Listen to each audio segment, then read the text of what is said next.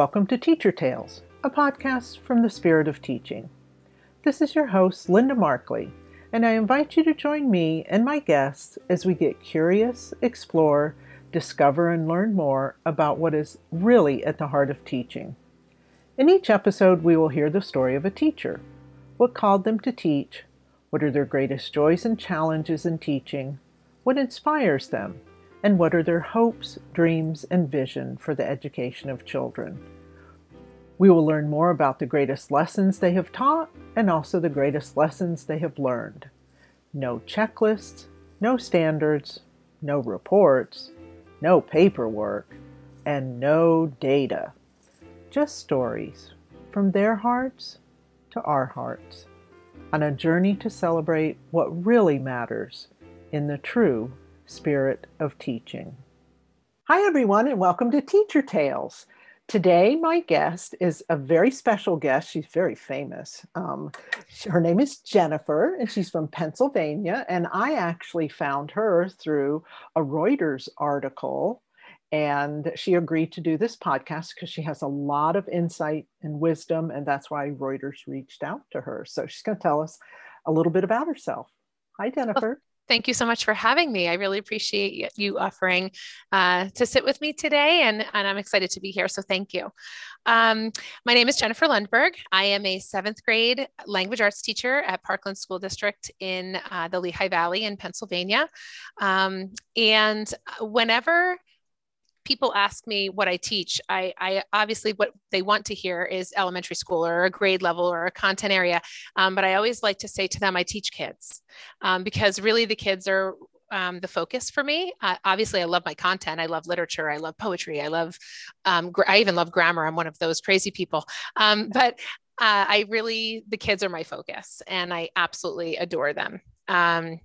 So seventh grade is is one of those ages too that when people ask um, what level I teach and I say middle school, they go, "Oh God, you know, I'm so sorry." You know, I said, "Oh, why?" You know, I, I I love my job because it's such a pivotal age for kids where they still are little kids in so many ways, but then they turn on a dime and they they want to be adults and treated like adults. Um, and they're just really figuring themselves out and who they are as people.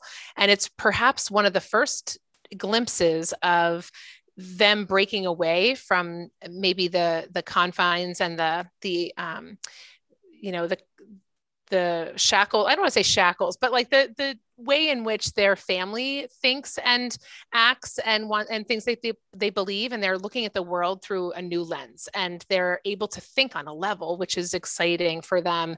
Um, to form their own opinions about things, which is so neat. So that's why I love this age level. So I've been doing it for quite some time and I, I plan to keep going for as long as I have it in me.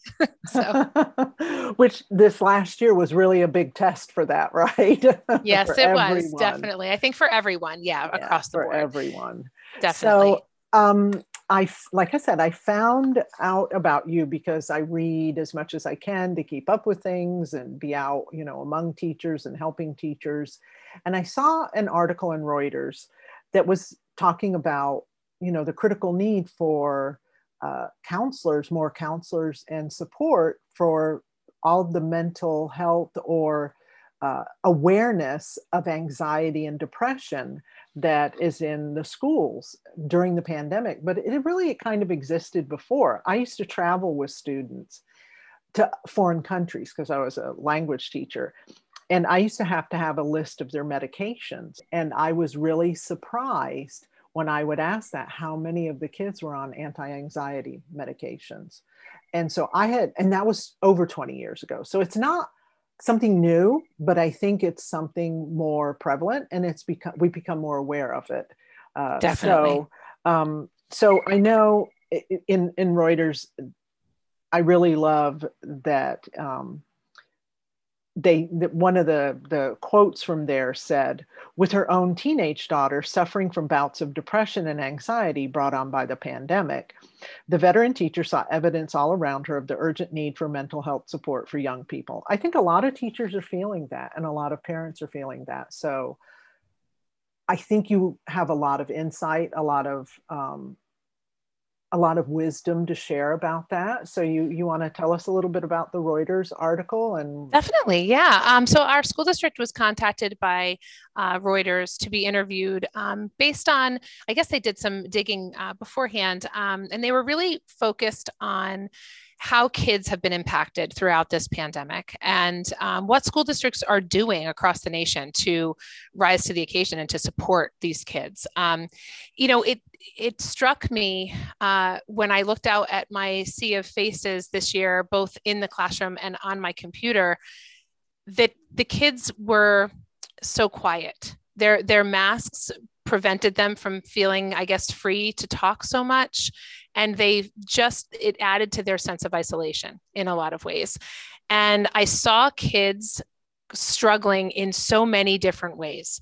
Um, kids who typically would be very bubbly and very um, excited to share uh, homeroom time i have a very loose environment in my homeroom. I play music and i the kids usually sit around and talk and play cards and i have games in my room and it's just a time for them to relax in the morning and enter into their day in a in a healthy calm way um, and infuse some fun and some conversation.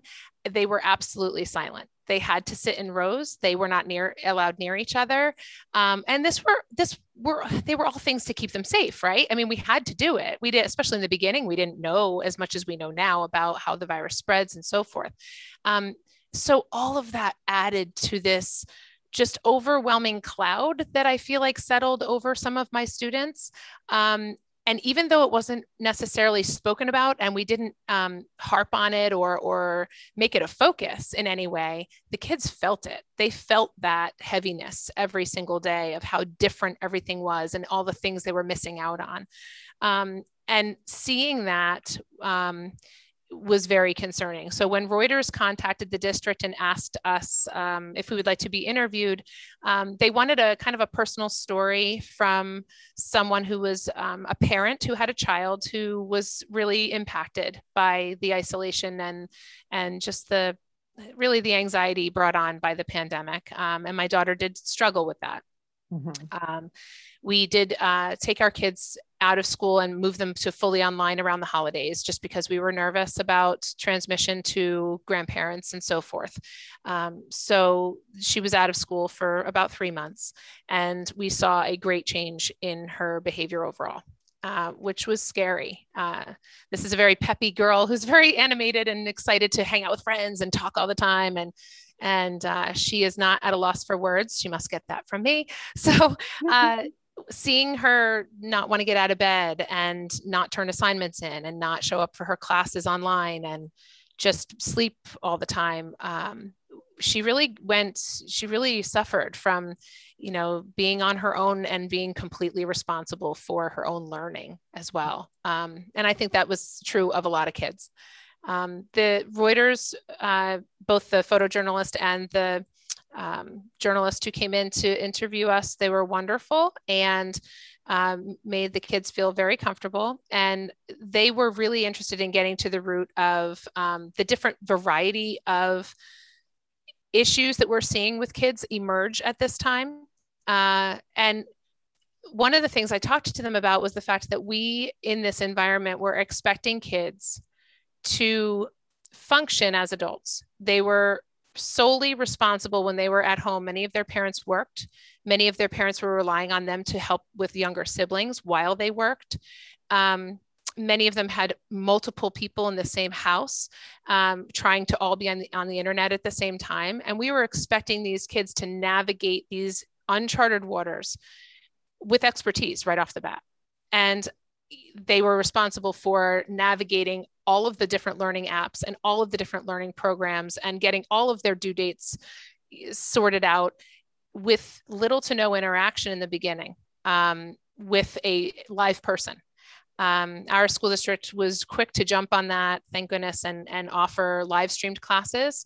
Um, you know, from October on. So that really helped a lot um, because I was able to connect with every single student every single day, as long as they were able to hop on my Google Meet. And even though it was through a computer screen, it was better than nothing.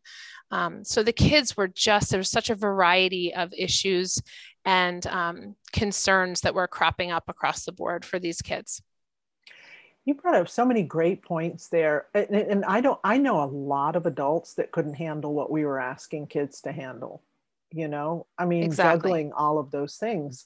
And the isolation part i mean kids are social creatures by nature. Some are introverts you know some are, are more extroverted. And i think your daughter is one of three right? You have triplets? yes. Yes and, i have and, i have 14 year old triplets yes. And so they are different. Each one of them is oh, different. Oh, yes. You have that great perspective and those lenses to look through to say not every kid is the same and not every kid is going to handle things the same way. Exactly. Even though genetically they may even be very similar yeah, um, they couldn't have been. They are honestly as different as the day is long um, from day one. Uh, from the days of the NICU, they have been very different.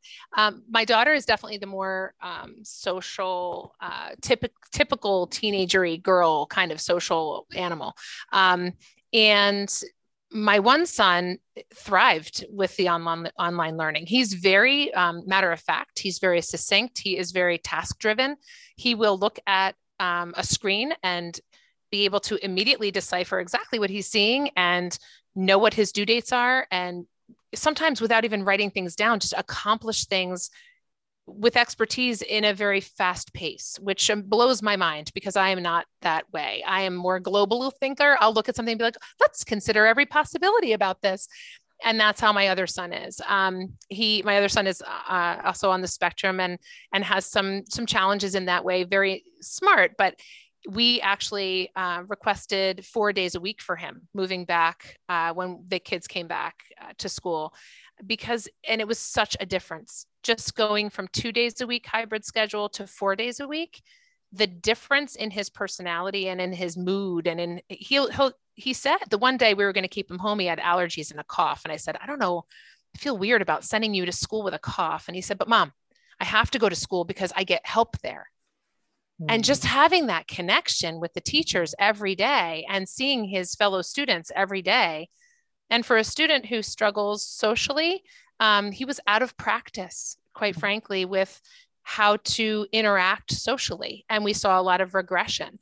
And it's not just in my own son, it's in, I see that with my students here too. They forget how to be in a group, they forget how to speak to one another, um, they forget how to take turns. Like all of that mm. seems you know, like common sense to us as adults, but kids need practice. I mean, they really do need practice with those socialization skills.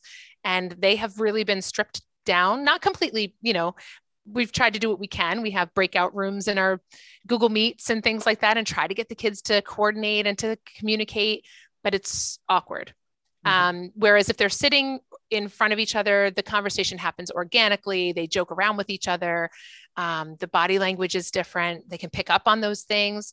But for kids, especially who have learning issues or who, um, you know, might have other things going on and they need that constant reinforcement, that's something that, um, you know, that we're happy that hopefully next year when we can move into a five day a week setting that we can rebound from because I think these kids need it something I've heard throughout the podcast, a common thread is the whole relationship piece. And yes. if you're isolated, you it's really hard to keep that relationship going. I mean, my husband and I had a long distance relationship and it was really a lot of work and a lot of times we look back on it and say how did we ever survive? Sure. You know, where we had long distance where he was traveling around the world, you know, he was in the merchant marines and um, so it, it's really hard and then the other thing about uh, you know that what you said is about practice when i retired I really struggled because I became isolated and I didn't have interaction. And I would go out into public places and be over because I'm a highly sensitive person, anyways. But then I I was used to getting my energy from the kids and being with the kids. And then all of a sudden I'm isolated at home all by myself and I'm not getting that energy or that interaction. And so I would go out even to the grocery store and my senses were like hypersensitive, you know, and, yes. and I could get overwhelmed easily. And I was like, what the heck is going on here? I'm a very mature woman here and I should be able sure. to handle this. And I I had to I had to practice it again and yes. go out in little bits and pieces and and now and with do, the pandemic it's the same thing I agree. I do think that this is something that um, t- as teachers, we're going to need to really stay mindful of moving into next year.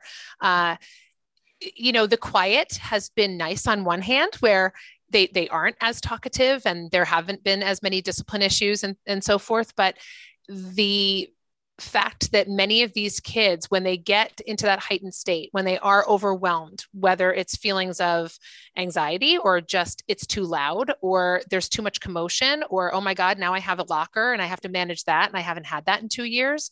Um, you know, all of those things that used to be just kind of routine, we're going to have to relearn those routines. And it's going to be overwhelming for kids.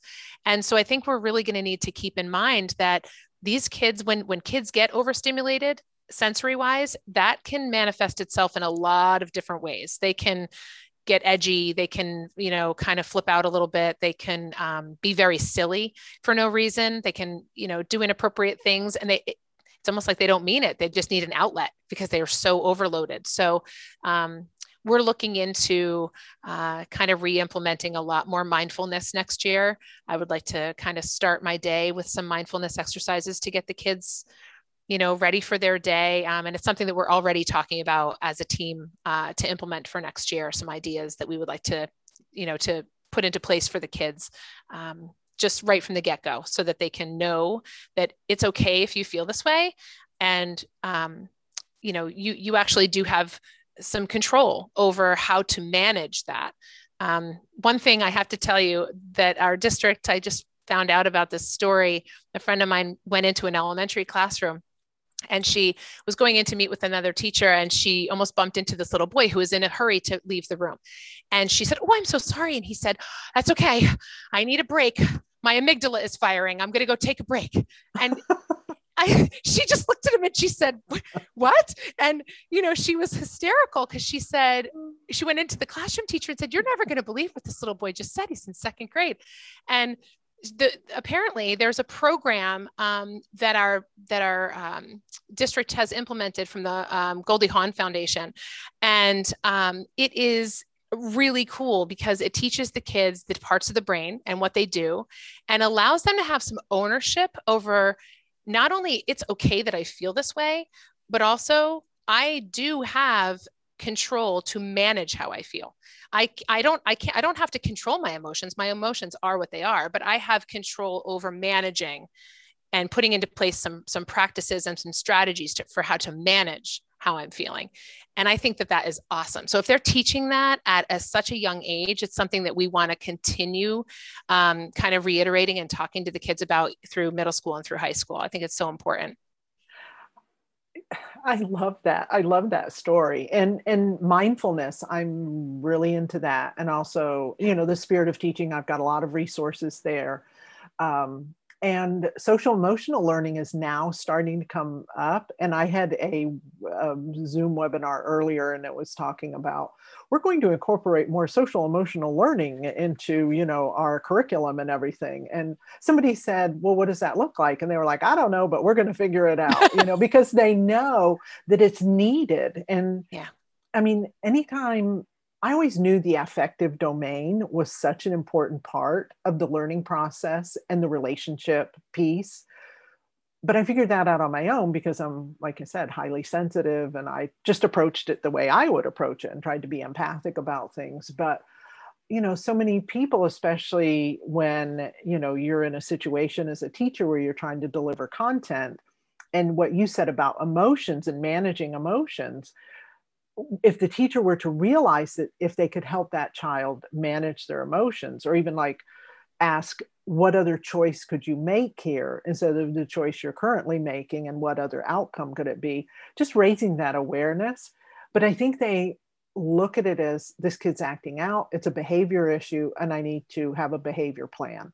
I need right. to have a behavior you know a ladder or whatever. And it's that's not the way to approach it. And I volunteer right. a lot in my daughter's classroom now, and she has fourth graders. And there's a lot of anxiety, and her li- her classroom library has become full of many books about how to get in touch with your feelings and how to uh, manage them and how to talk to other people and be kind and all of that because so we were talking earlier about the stigma about even the phrase mental health instead of calling yes. it anxiety depression um, and then you know it's always been this stigma about mental health but also i know people that when you say emotions they're like oh emotions yeah. there's no need for that in the classroom emotions not logical because schooling has always been linear left brained you know logical Correct. sequential and so right things emotion, we can measure yeah yeah. Mm-hmm. yeah, we want things we, we we're people are more comfortable with things they can measure hence yes. you know a million data meetings right in school um, but what you can't measure ever is the value of and and really what you get back when you tune in to who the child is um, and when you make them feel important and when you make them feel heard um, that can't be measured you know? I mean when you have a kid who has no food in the house has not eaten breakfast nor dinner the night before um, whose parents were fighting on the way into school who's unsure who's even picking them up from school and then you want them to you know attend for and be consistent you know in in their lessons um, you have to make sure that that kid feels loved and heard mm-hmm. and that relationship piece is to me the crux of teaching i mean without that um, i mean the kid might as well just be watching a video on youtube and learning because there's no there's no connection you know um, and when i when you make connections with students like that the things that i learn even just from doing Monday morning check-ins. I call them. We have celebration. We sell, have um, we share celebrations and struggles. So I tell them, you know, share a celebration or a struggle. Now, pre COVID, I would have them put it on a sticky note and put it on the front board. And if they wanted to share something publicly, they put it on the front of the sticky note. And if they wanted to share something privately, they put it on the back. And I would always tell them if you want me to check in with you, put a little check mark, you know, um, and I will have a private check in with you. And the things that I learned, especially on the the hidden side of the sticky note about my students, um, were game changers. Uh, you know, you've uh, I'm sure you've heard that that common phrase that when a kid misbehaves, um, it's it's what is behind the behavior. A lot of times will break your heart, you know. Um, and so I stopped really kind of years ago i kind of stopped yelling and stopped um, getting on kids cases and instead if a kid acts up i'll ask to speak with them privately and i'll just say tell me a little about what's going on with you right now and and just even that phrase um, in a calm tone of voice um, letting them know that i care about them nine times out of ten the, the things that they tell me are are things about frustration and and upsetment and things that we can help navigate help them navigate through. Um, i don't think anything good comes of just you know unleashing on a kid. Um, i mean yes behaviors sometimes do need to be corrected and there do need to be consequences. That's part of the world. Mm-hmm. but i also think that letting them know that you know we care deeply about them and want them to be successful in every realm of their life not just academically is is hugely important yeah that whole what we were talking about the humanity in the classroom. Yes. you know we're human they're human. Love your Bitmoji on your your email where it says how can i support you? Oh. That is so wonderful. I saw that and my heart just jumped for joy. I was like every teacher should have that. Right. their signature like how can i support you every well, administrator should too right right yes that like Absolutely. instead of being told you should be doing this and this and this I, you i can't check this box now because i right. didn't see evidence of it instead how yeah. can i support you yeah so. it's important and i you know parents are doing the very best they can this year and I have had parents, uh, you know, who have emailed me or called me, or we've been on a Google Meet and they have just looked right at me and said, I can't do any more at home. I we are tapped out. And I get it. Um, because as a parent, I, I totally get it. I think um, there's, you know, exhaustion that comes from uh, just navigating these unprecedented times, uh, just being in them. You, you, know, nothing special has to happen. No crisis has to happen. Just being a, a human who is a feeling human being in these time in this time period of um, uncertainty and you know um, health issues is exhausting. Uh, mm-hmm. and so I think that we need to, you know, give that uh, some weight and some recognition. And I've told parents, listen, you know, there there's no way that your child will fail this year. I will make certain of that. You take care of you and you be mom at home and I will take care of the schooling at school. Uh, because they're doing everything that they can. I mean, they're trying to keep their jobs, many of them. Um, you know, I mean, we've had a lot of situations with parents who, because of the pandemic, you know, there's not as many resources financially and it's that's frightening and it adds to the stress level of the home as well so anything we can do to support to be in a, a role of support is is i think good for them you know the pandemic at the end of the year uh, you know teachers are like oh my gosh this is the hardest year ever. I've taught for a long time but this was the most difficult year. And you know there's an expression in spanish that i used to use with my kids and it's like something along the lines of there is no bad that happens that good doesn't come from it.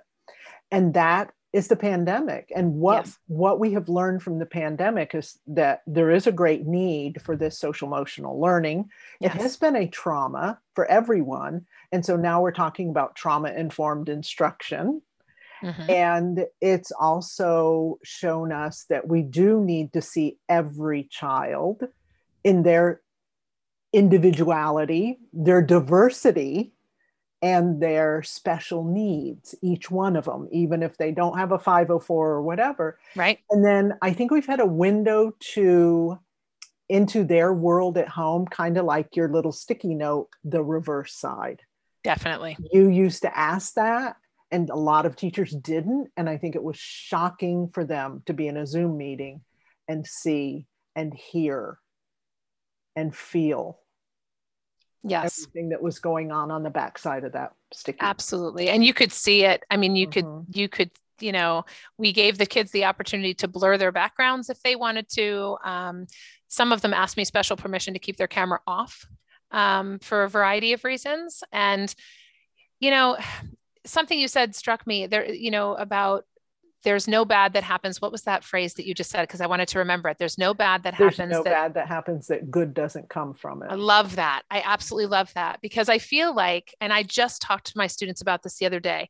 I said, you know, yes, this has been a trauma for all of us. It's been hard, but think of how resilient you are. I said, you amaze me. I said, did you ever think? And I started talking about all of the things that they have just been doing. I mean, just like they just did it because they're awesome and they're resilient and they're warriors in my mind. And I said, even things like, you know, you don't have a locker this year. You're carrying around a heavy book bag. Did you complain once? No, it's just reality. It's what you did. Um, you, you know, only came to school two days a week. You took care of your young, younger siblings at home. You, um, you know, helped your mom out a little bit more. You were worried about parents and grandparents and yet you didn't let it break you. Like it was it's amazing how resilient and how um, how just incredible these kids are. They just do it. They keep showing up every single day and they keep just warrioring on. They they i told them i said you guys are absolutely my idols. I said you you have no idea how this is going to change your life. Mm-hmm. it, it is hard. Many of you have had hardships that i can't even imagine um, you know, deaths in the family and so forth, like real heart wrenching things that you've gone through. It is life changing, yes, but it will change you forever in a positive way because look where you are. You you're still doing it. You're still showing up every day. You're still not giving in. Um, and that's some there's something to be said for that. I think this really builds that sense of if we if we capitalize on that, we can build a sense of community just from that um, just from making them realize that you're part of something. You are part of this generation of kids that went through something that we have not been through since forever.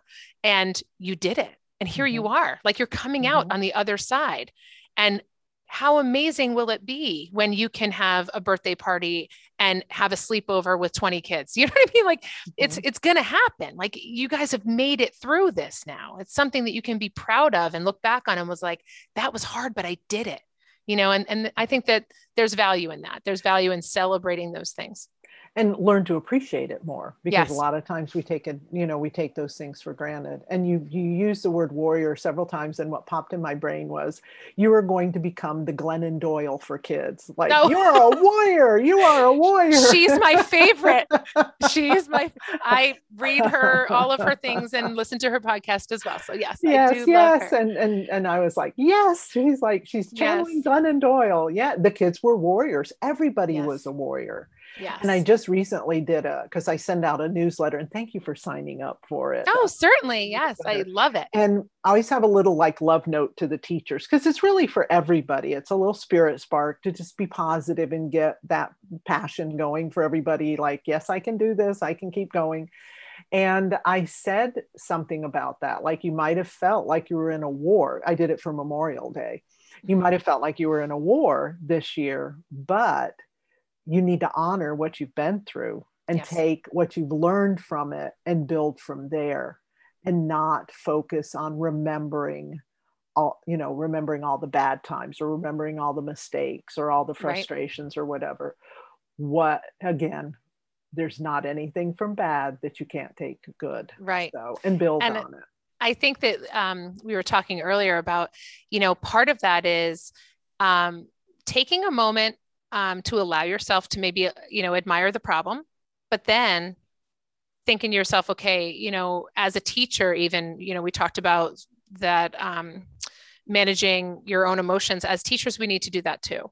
You know we need to take some time for ourselves and say okay you know if this is really hard for me and if i'm stuck we need to go talk to someone too. I mean you know the kids deserve that. Um, and i'm really happy with the way my district is providing opportunity more more resources and opportunities for the kids to do mindfulness um, to learn about their brains in that way to uh, they give them access to um, additional counselors um, you know partnering with a hospital for more mental health care.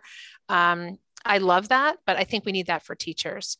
Uh, I, I have a couple teacher friends right now who you know we all share with each other that if you're stuck then take a minute for yourself and and set up those boundaries like you said and and you know make sure that you have your best interests in mind because we're not machines and we have to take care of ourselves as well and make sure that we're doing what's right for us. Um, and if that means that we need to move forward and and celebrate what we've been through by kind of taking care of our own mental health um, then I, I think that that's something that, to keep in mind you know as teachers especially considering this past year uh, mm-hmm. that we've been through. We can celebrate the fact that we are getting through it absolutely but we also need to be mindful of the fact that sometimes we need a little more self-care than we allow ourselves. Yes yes absolutely. I saw something that you said um, that you uh, one of your favorite roles is singing in a take a stand band. You want to talk about that? Because i love the theme behind it and definitely. I think that the as you reveal it people will make the connection to the whole anxiety and depression and stuff. That's where it comes for for for anyone but especially young kids uh, yeah. as far as like what's causing a lot of this anxiety and depression. So you want to talk about your um, definitely take a stand band? So the Take a Stand band uh, was created six years ago um, here at Orefield Middle School.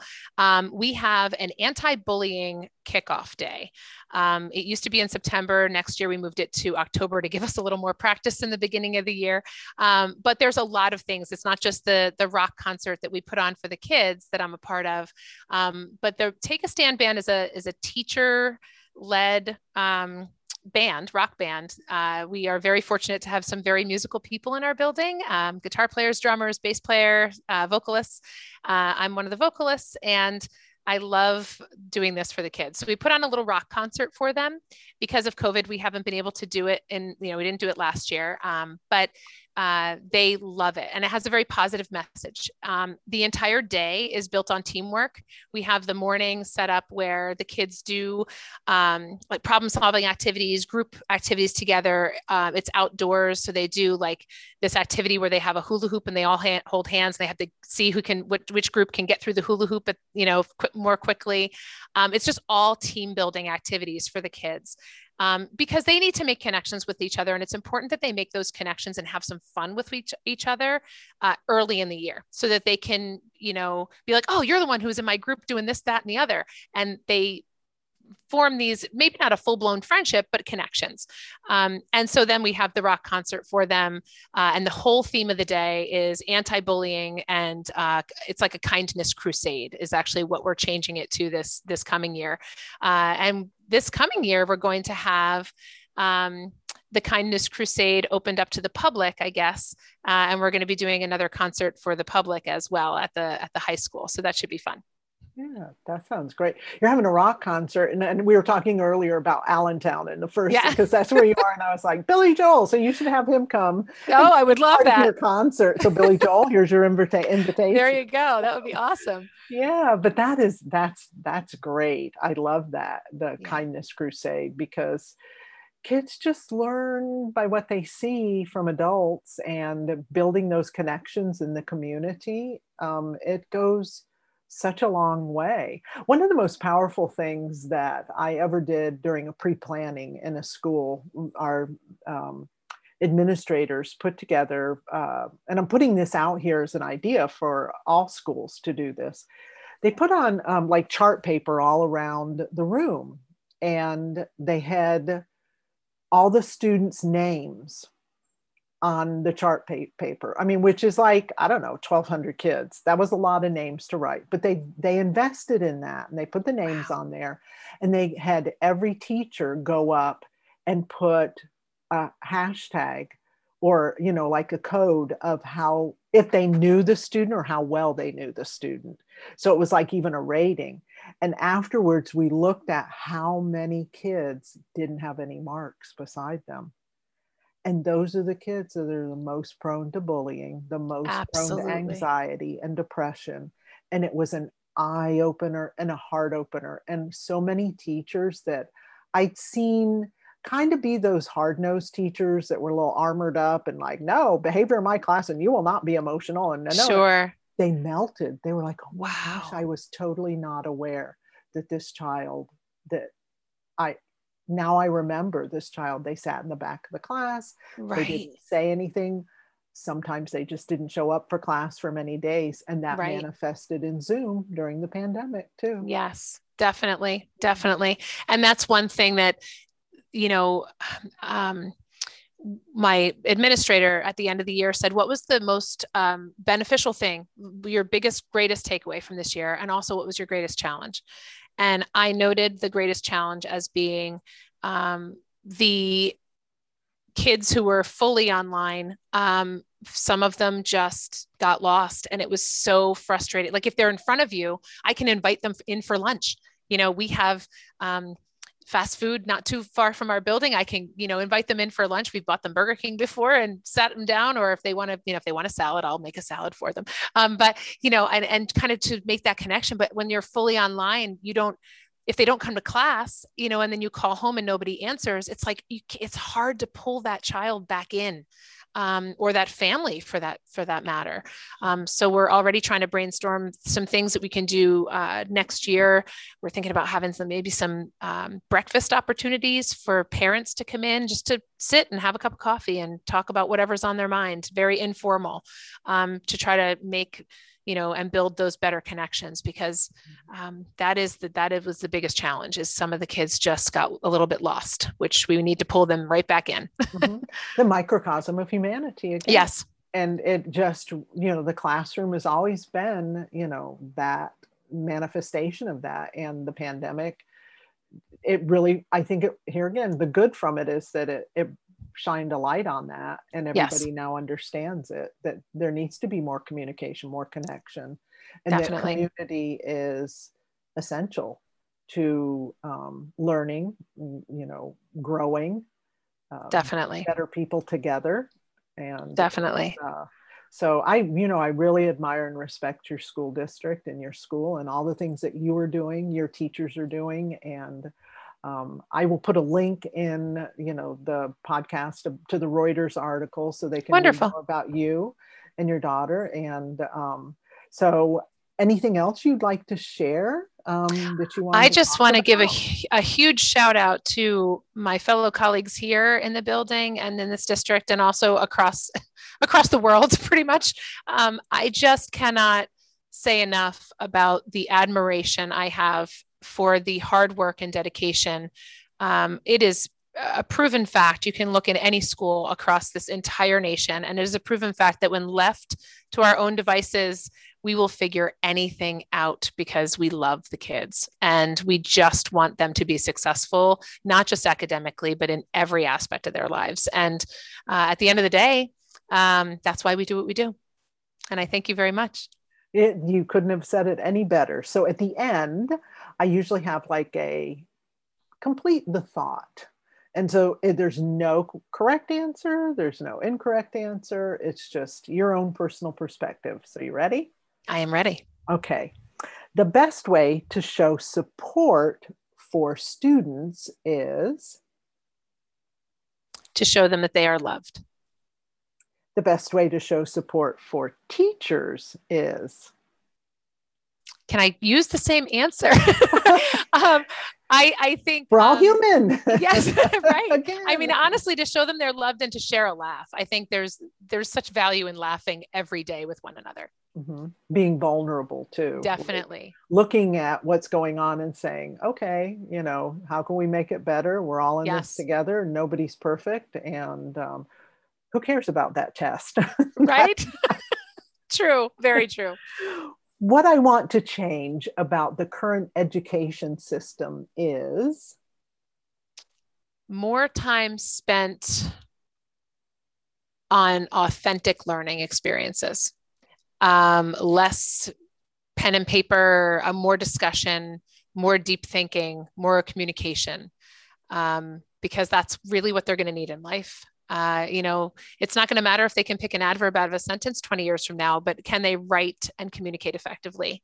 Um, and when I look at the big picture of why I do what I do in the English language arts classroom, um, like I said, I love grammar, I love literature, but I want them to be able to think and communicate. And you think about, I tell them, I was like, you know, every fight everyone gets into for the rest of your life, what does it have to do with? Probably a miscommunication. So if we can get a handle on how to effectively communicate, it's not just going to help you in your job, um, it'll help you in your life, in every aspect of your life, in your relationships, in every aspect. Mm-hmm. And it starts with feeling safe to be able to communicate that. And then, yes. you know, if it's like the little boy coming out of the classroom, my amygdala is firing, yeah. then right. we we can put a gold star there and say, you know, drop the mic. Things yes, right. right. Uh, my advice to a new teacher would be to make sure that this is truly what you want. Because many times if you're in this business you will feel like it is more of a vocation and a calling than it is an occupation.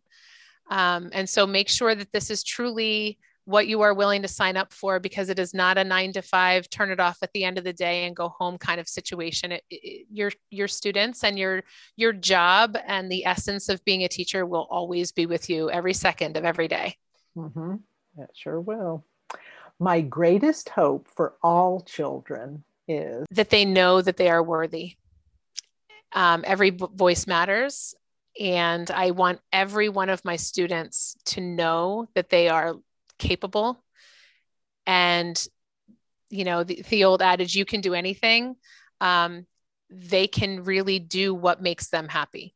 Um, and they can set out to set a goal and accomplish it that they mm-hmm. they have that that value and they can do it. And teachers have that power too. I mean we're mental health counselors every day with children. We have a choice. Are we going to lift the student up and have them come back later on and say that day that you said this to me or that look that you gave me was a good thing that lifted me up and kept me going sure. or was it something that scarred me and it was a trauma right a choice right. in every moment and that's a lot of the whole mental health thing i totally agree and you know no yeah. none of us are perfect and if we have those moments where we say, oh, I should have really done that differently or said that differently. We need to learn from that. And we need to, we need to teach kids it's okay to, as a human being, to go to them and say, you know what, I messed up. I'm sorry. I owe you an apology. I lost my temper or whatever. Um, and then have a conversation and move forward. That's modeling good human interaction and behavior. So mm-hmm. um, it's something that I, I still work on. mm-hmm. We all do because, you know, it's okay to be imperfect yeah you know brene brown and the gifts of imperfection you know uh, another great one too another wonderful so, author yeah. absolutely yeah so Well, Jennifer, thank you so much. You have said so many wonderful things that I, I know is going to resonate in the hearts of all, you know, all teachers. And I hope parents are listening and that they can hear, you know, that beautiful song from the heart of a teacher that, you know, we're in it for the children and we have their best interests in mind and their Absolutely. mental health. Definitely. Definitely. So, Yep, for sure. And thank you so much for inviting me on. It's been a pleasure. thank you. Hello again, everyone. This is your host, Linda Markley, and I'd like to invite you to nominate a teacher to be a guest on the podcast and to share their story. All you have to do is go to www.spiritofteaching.org and fill out the nomination form. Again, that's www.spiritofteaching.org. Also, please share, rate, and give some feedback to help us better serve you in the spirit of teaching. Thank you so much for listening, and I look forward to having you back next time on Teacher Tales.